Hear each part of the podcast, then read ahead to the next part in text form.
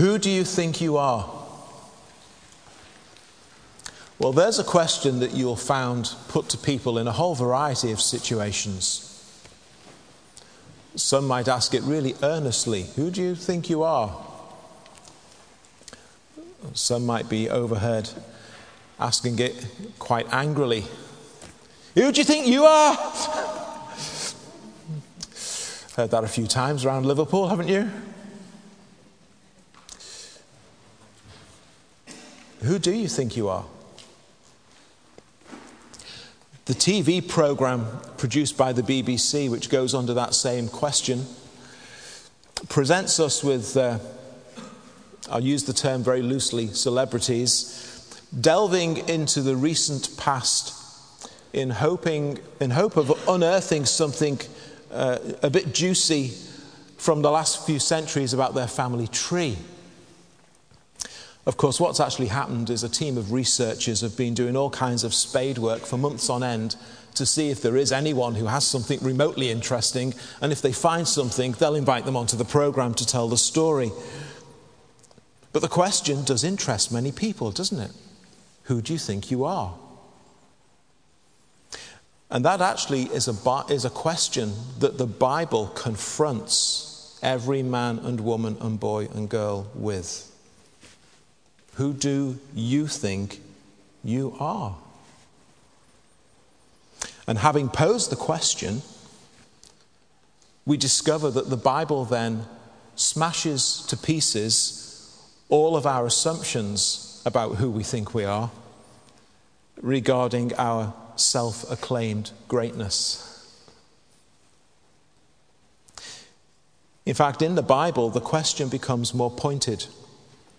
The question becomes more focused.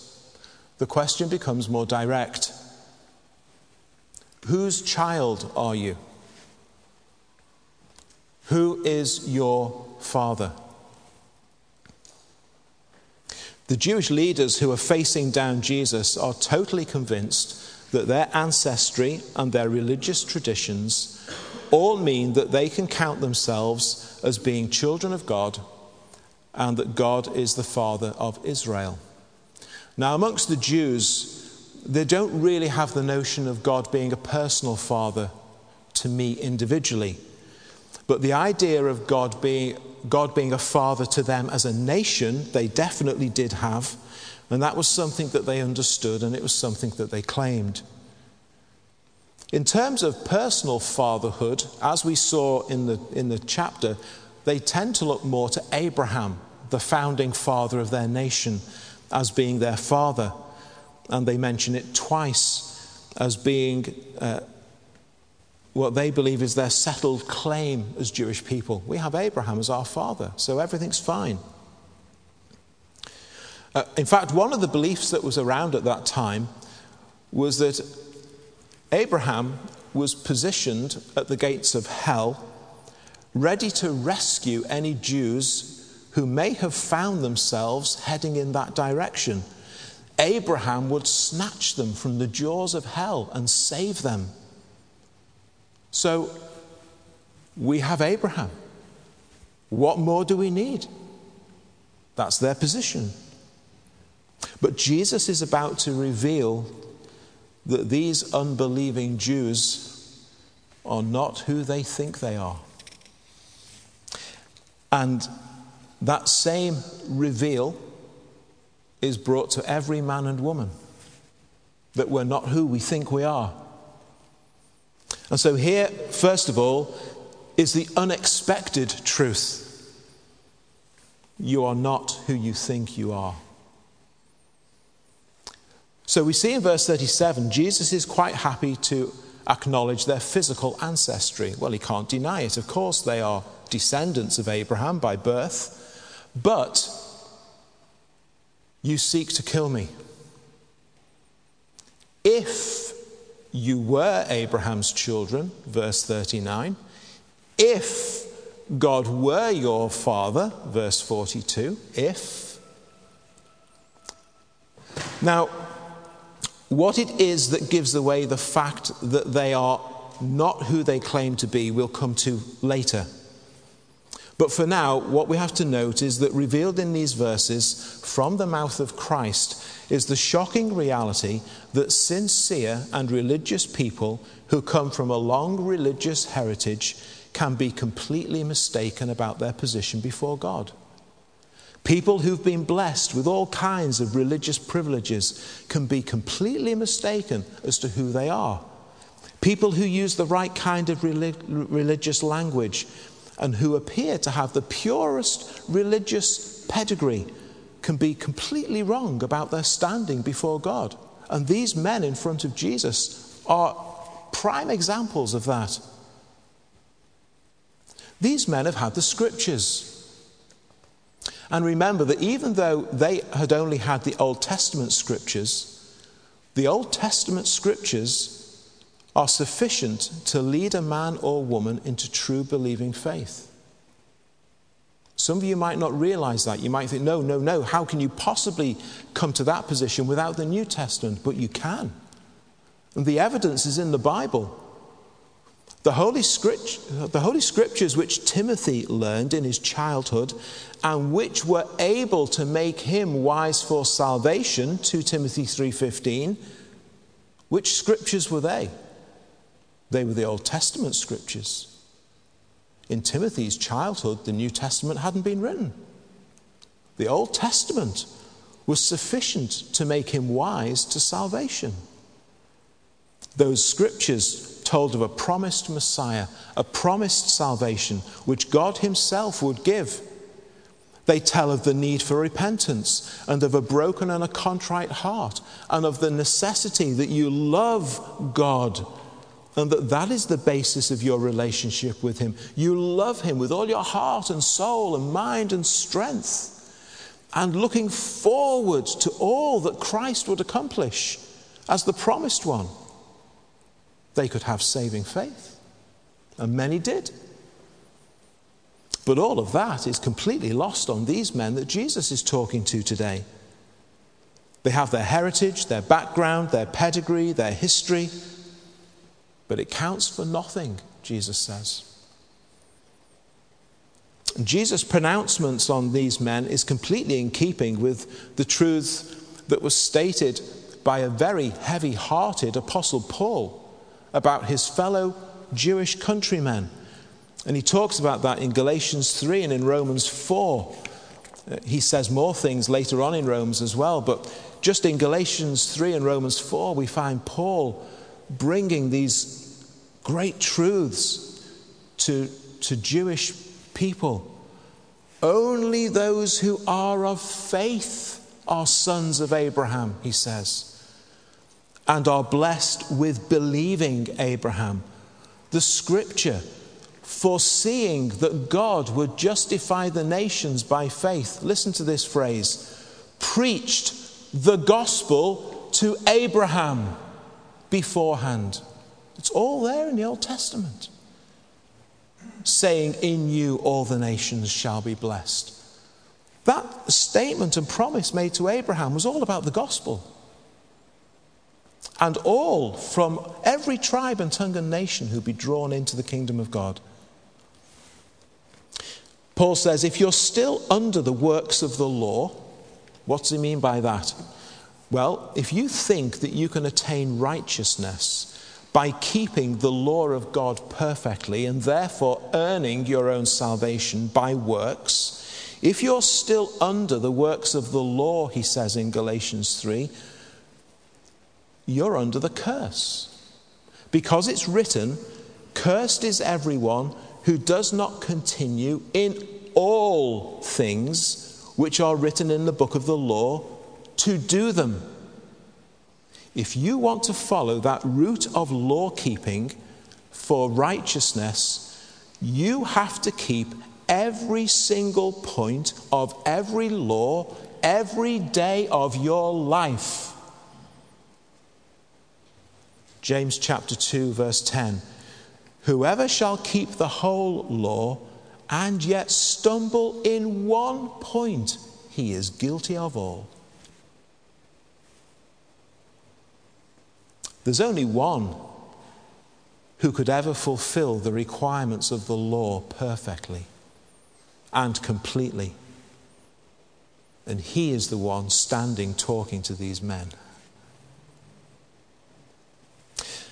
And as believers in Christ, it's his perfect righteousness that has been imputed to you, that you might stand before God righteous as, as one born again.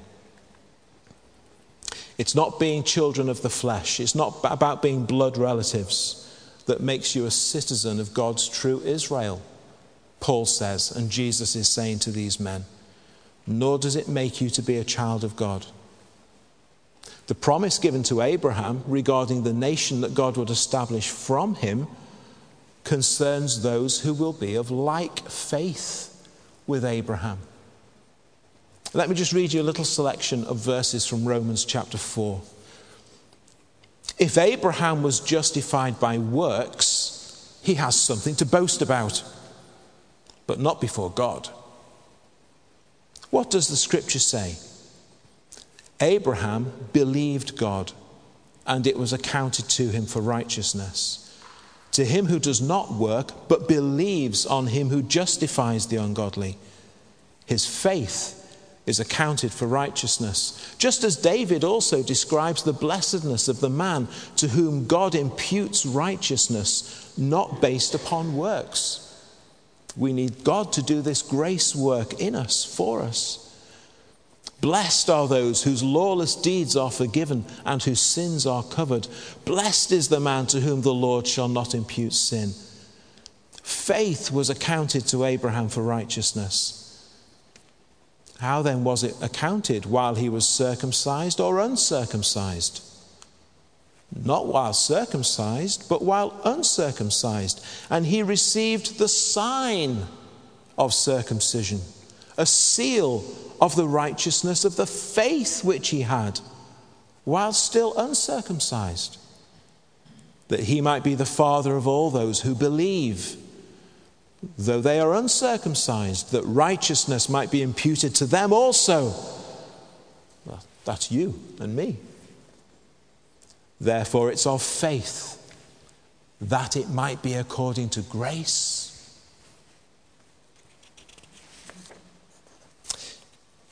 If you are someone who would claim to be on good terms with God, and when we go on door to door, we often meet people uh, who tell us I've got my own faith and I'm okay, thank you. Uh,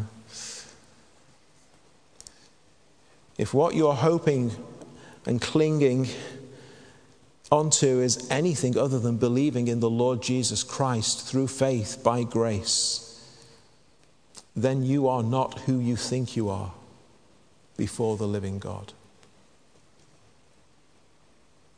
Jesus says to these men, You and I, we have different fathers, verse 38. We don't have the same father.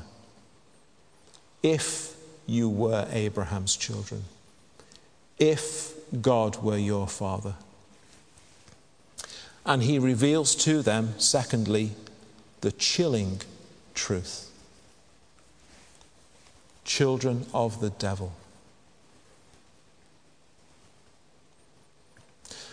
Across the world's population, there are only two families. There are those who are in God's family, and there are those who are not.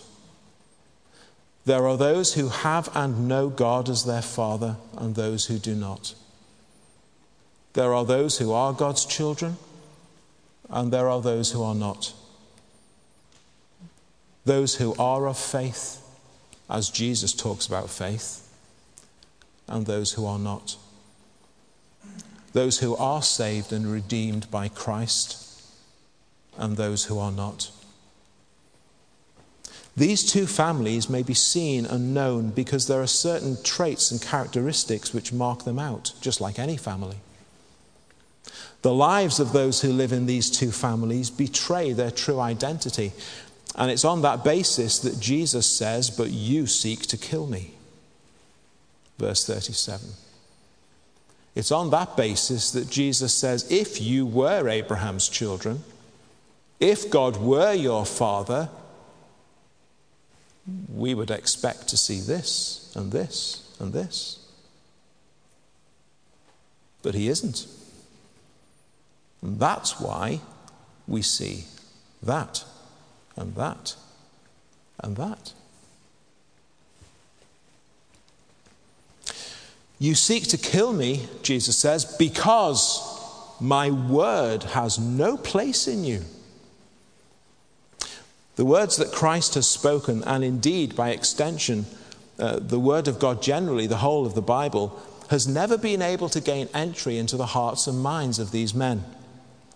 It never has become the thing that governs and drives and directs them in their heart and in their soul. The word, God, the word of God has never been able to instruct their minds the way it should, and so they remain closed to God's plans and purposes. It's never been able to reach their conscience. It's never been able to bring conviction of sin in them or let them see that this Jesus of Nazareth really is the promised Messiah. And because they remain devoid of the Word of God, they are in a position of being firmly set against the Lord Jesus Christ. Isn't that exactly what we find in people today?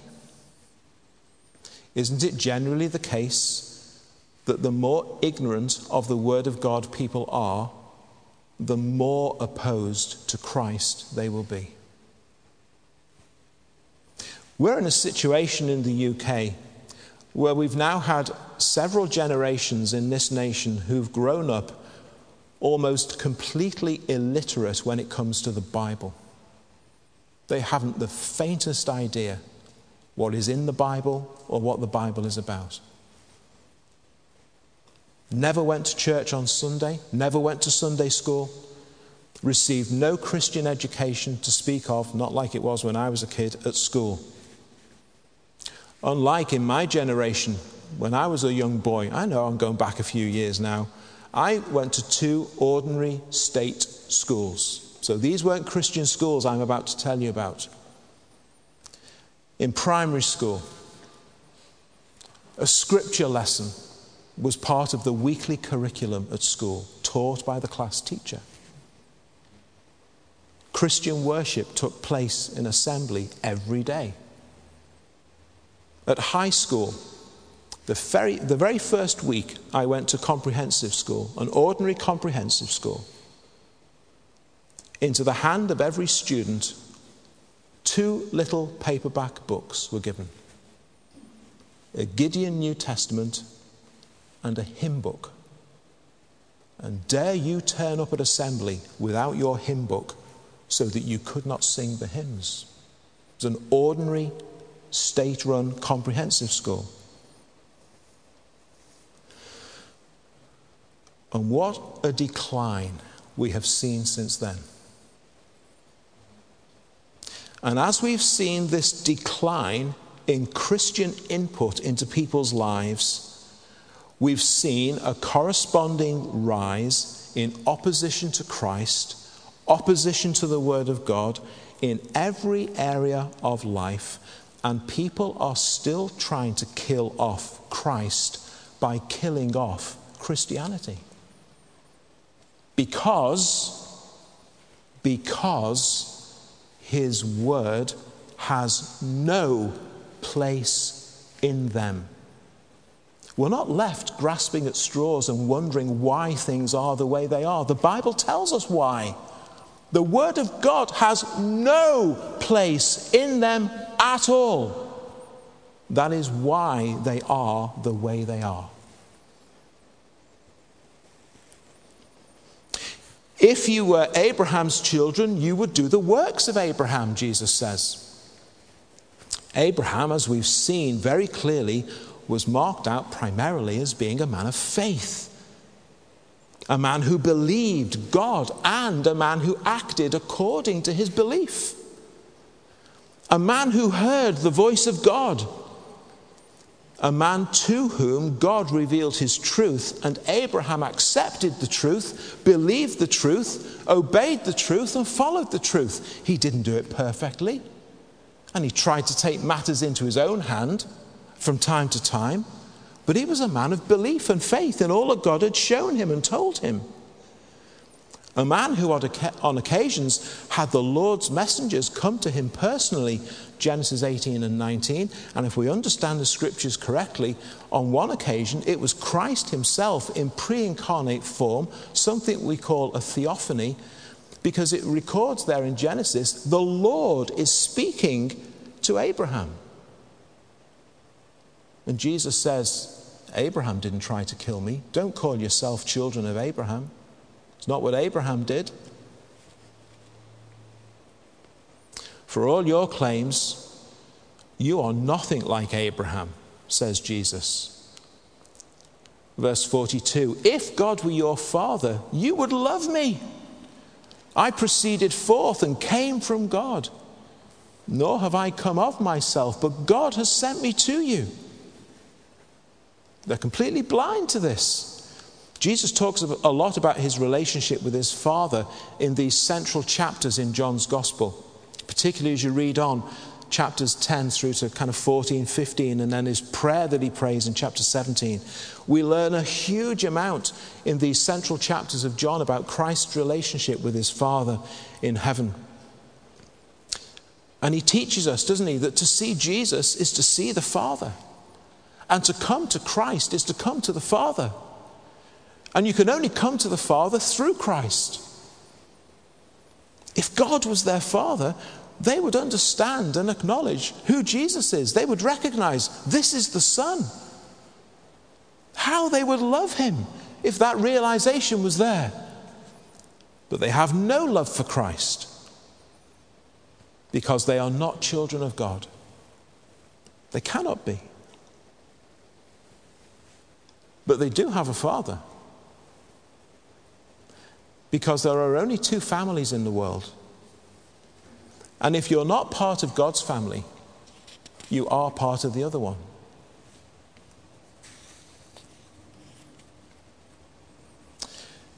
You do what you've seen with your father, verse 38. You do the deeds of your father, verse 41. And here's the chilling truth revealed in verse 44 You are of your father, and now Jesus says it, the devil.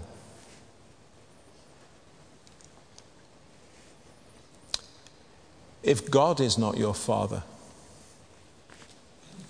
your father is the devil. If God's word has no place in you, if you are not a man or woman of believing trust and faith in God like Abraham was, if you have no love for Christ, then God is not your father. And you are of your father, the devil. And he holds you in his grip of hatred and deceit. And there you have the explanation as to why the world is the way it is today why nations and governments are as they are today, why society and morality has shifted so radically and so quickly as it has today. Because they are all of their father, the devil. The things that they want to do are the desires of their father, who are, who, he's a murderer from the beginning. In him is no truth. He is a liar and he is the father of lies. And he has wrapped up this world in his web of deceit. He's deceived them completely. And they are lost in that deceit. This is the family to which they belong, and that is how the family lives and behaves. It's a kingdom of darkness, and they prefer the darkness rather than the light. Now, for many people, to speak of such things is probably going to be classed as either, well, it's going to be on the scale from ridiculous to highly offensive. You are of your father, the devil. Ridiculous? How dare you? Somewhere along that scale is how most people are going to respond to this. But it's the teaching of Christ. And it's the truth that the Bible confronts you with. This is who you are. The great thing is, the Bible holds out in the gospel who you can be and what you can become. There is salvation and there is rescue from that kingdom of darkness. You may be translated from the kingdom of darkness into the kingdom of light, into the kingdom of the Son of His love. You can have the old family ties severed completely. And you can be adopted by God and you can be given the right by Him to become His child and to know Him as your Father. And the gospel is still held open for everybody.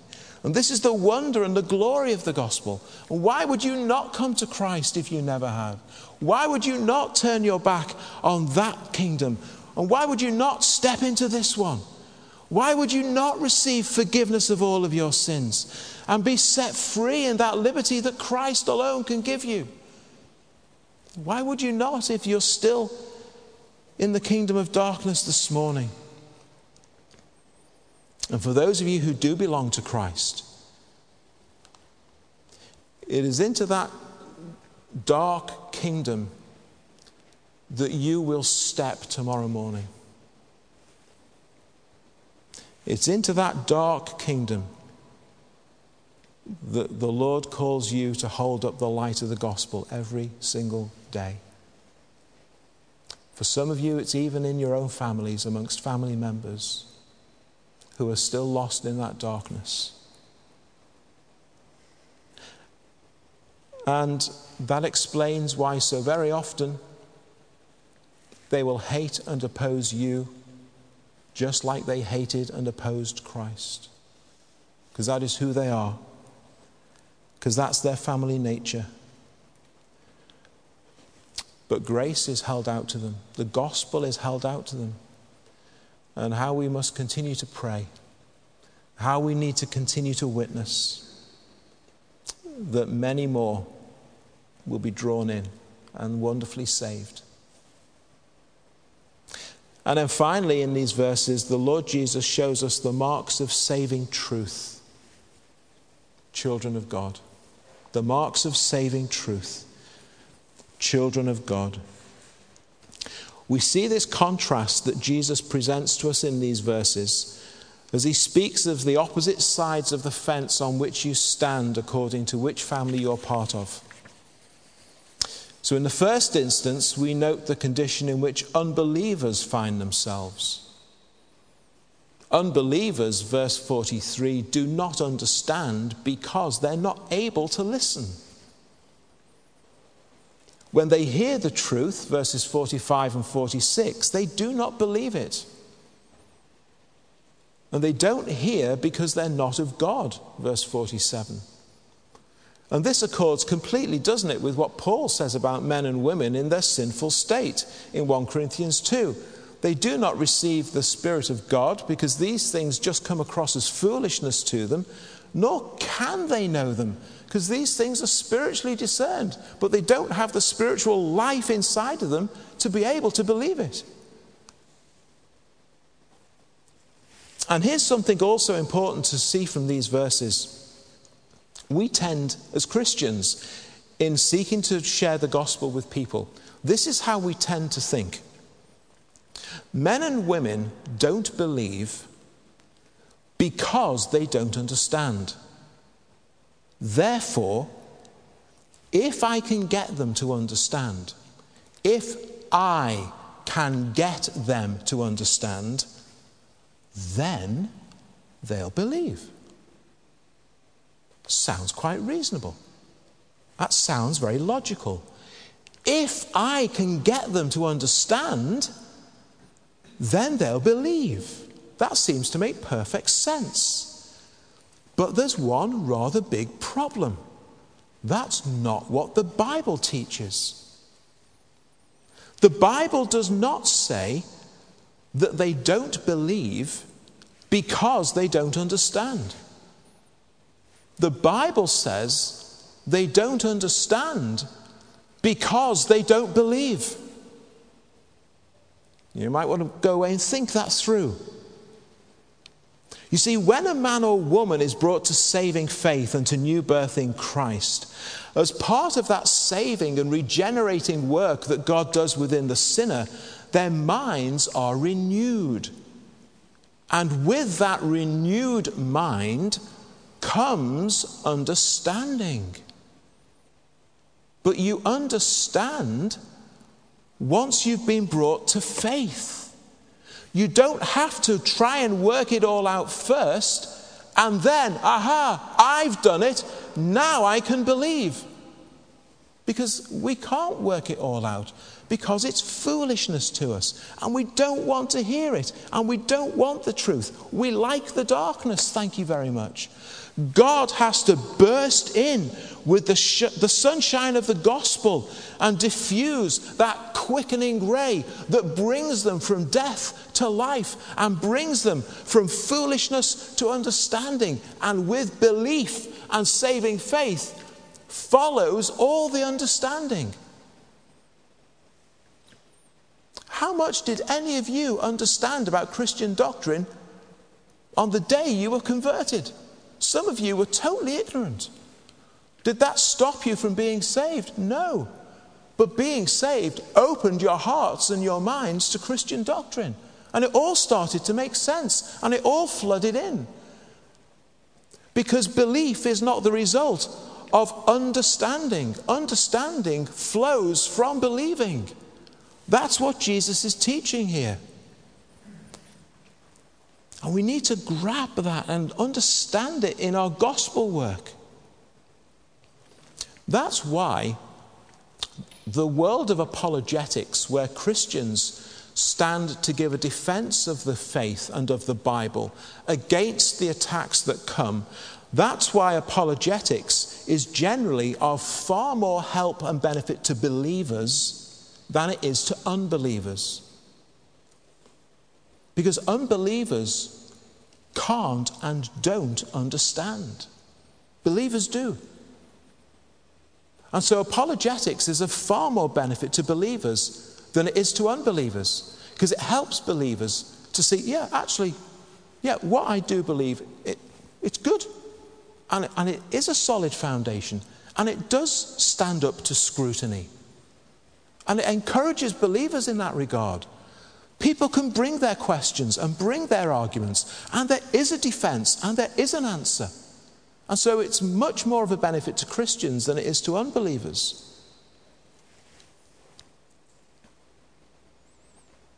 It's good to be able to refute error. It's good to be able to give a reasoned account of the Christian faith in front of unbelievers, but do not make the mistake of thinking that getting people to understand first is a necessary prerequisite to them coming to faith in Christ. Because it isn't.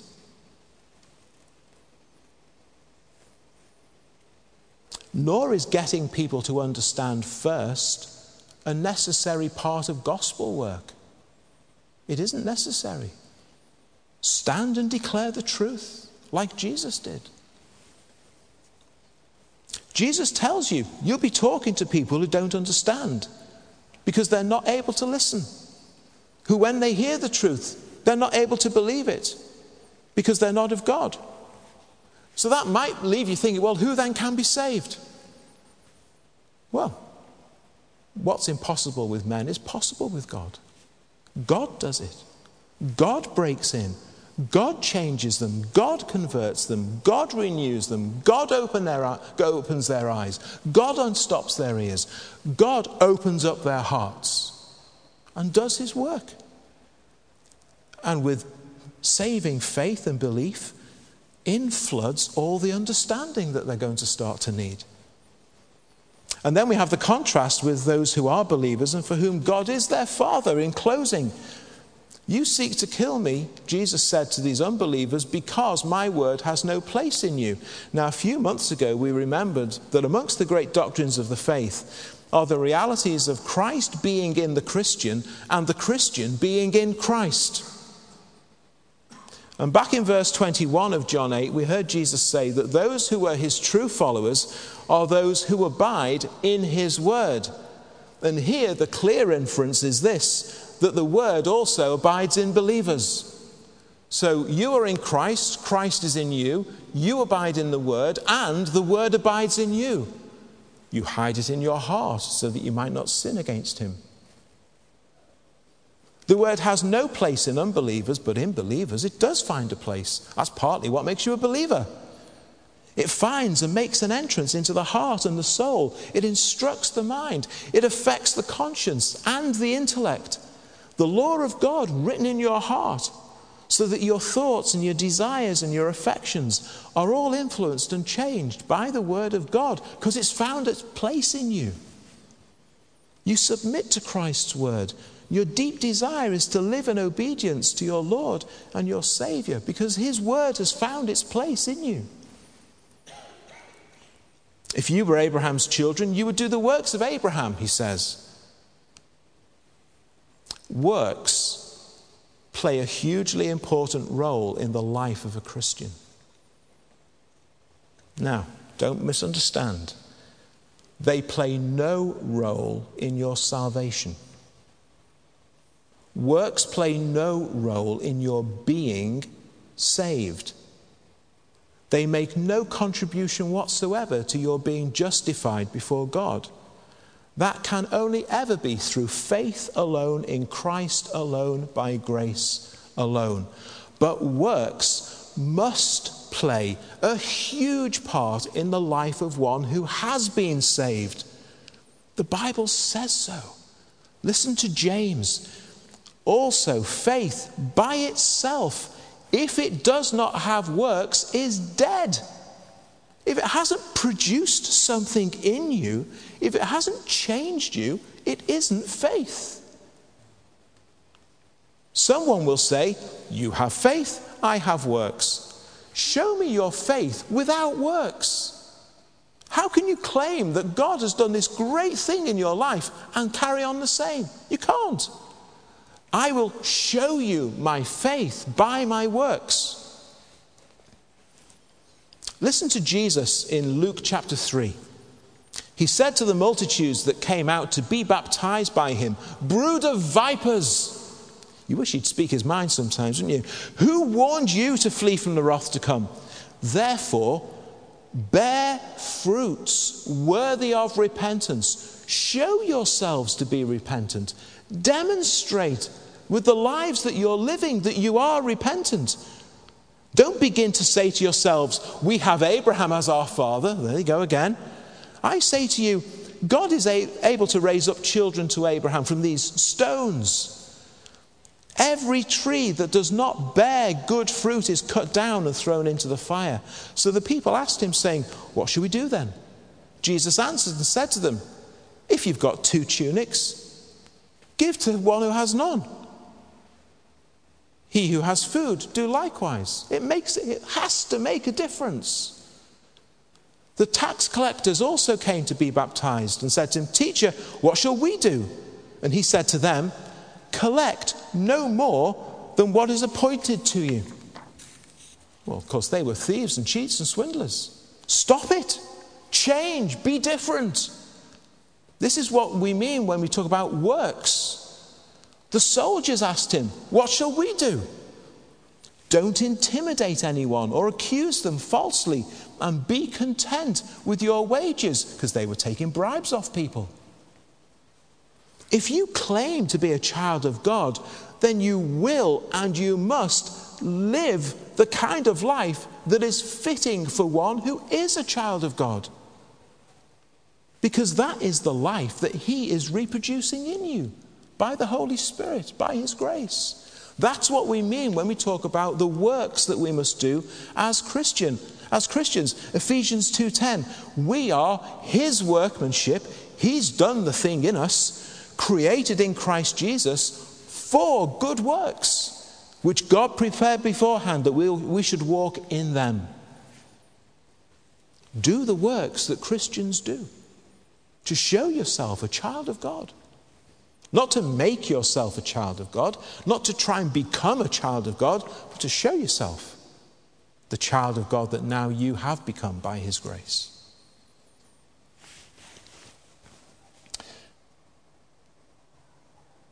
Unbelievers, the children of the devil, verse 41, do the deeds of their father. Believers do the deeds of their father. There's a family likeness that gets maintained. Unbelievers do the deeds of their father, believers do the deeds of their father. You have a family, a family likeness that has to be maintained. You have a father's name and reputation that has to be upheld and honored and glorified and exalted because you're his children. Verse 42 If God were your father, you would love me. If you're a believer, if you're a child of God, then your life is now dominated by and shaped by and molded by not just God's love for you, but your love for Christ. Isn't it? Your love for Christ flowing out from you. Oh, so evident in you day by day. In the, in the street where you live, in the home where you are, the place where you work, the place where you study. Everyone is thinking, you know, there's just something about that person. There's just something about them that is just different to the rest of us. There is just something, something, something about them that marks them out from me. Because you are a child of God. That's who you are.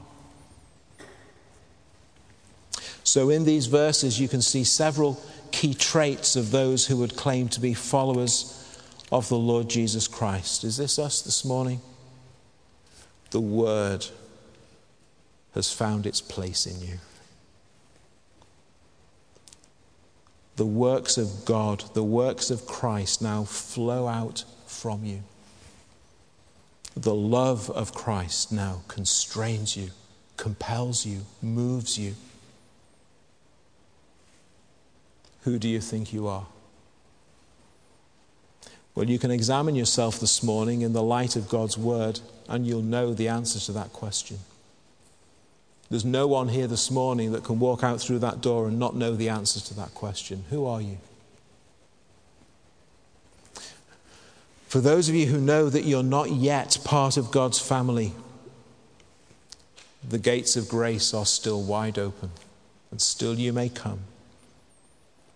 Whosoever will may come in repentance and faith to Christ, and in Him be given the right to switch family and become adopted by God as His child. Will you not do that this morning? And if God is your Father, you know who you are. So let all the evidence be seen that in you and through you the light and love of Christ may be seen and heard, and men and women will marvel at who you are in Christ and be forced to acknowledge when they look at you, only God could have done that.